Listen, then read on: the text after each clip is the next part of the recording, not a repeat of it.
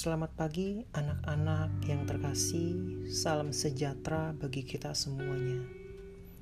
Pagi hari ini, sebelum kita memulai kegiatan home learning hari ini, kita mau mendengarkan renungan singkat yang berjudul Dipilih berarti dipercaya yang diambil dari kitab 1 Samuel pasal 10 ayat 24. Sebab tidak ada seorang pun yang sama seperti dia di antara seluruh bangsa itu. Ma, Didi dipilih sebagai ketua kelas, tetapi Didi masih belum menjawab mau atau tidak, kata Didi penuh kebingungan kepada Mama. Di, tidak semua murid di kelas dapat dipilih menjadi ketua kelas itu berarti teman-temanmu percaya kalau kamu dapat menjalankan tugas sebagai ketua kelas, kata Mama sambil merangkul Didi.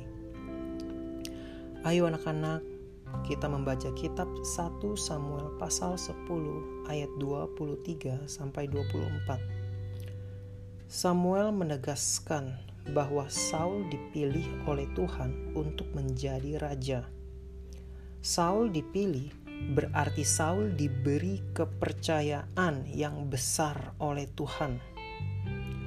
Tuhan memilihnya dengan tujuan yang baik, yaitu agar setiap orang Israel tetap setia kepada Tuhan.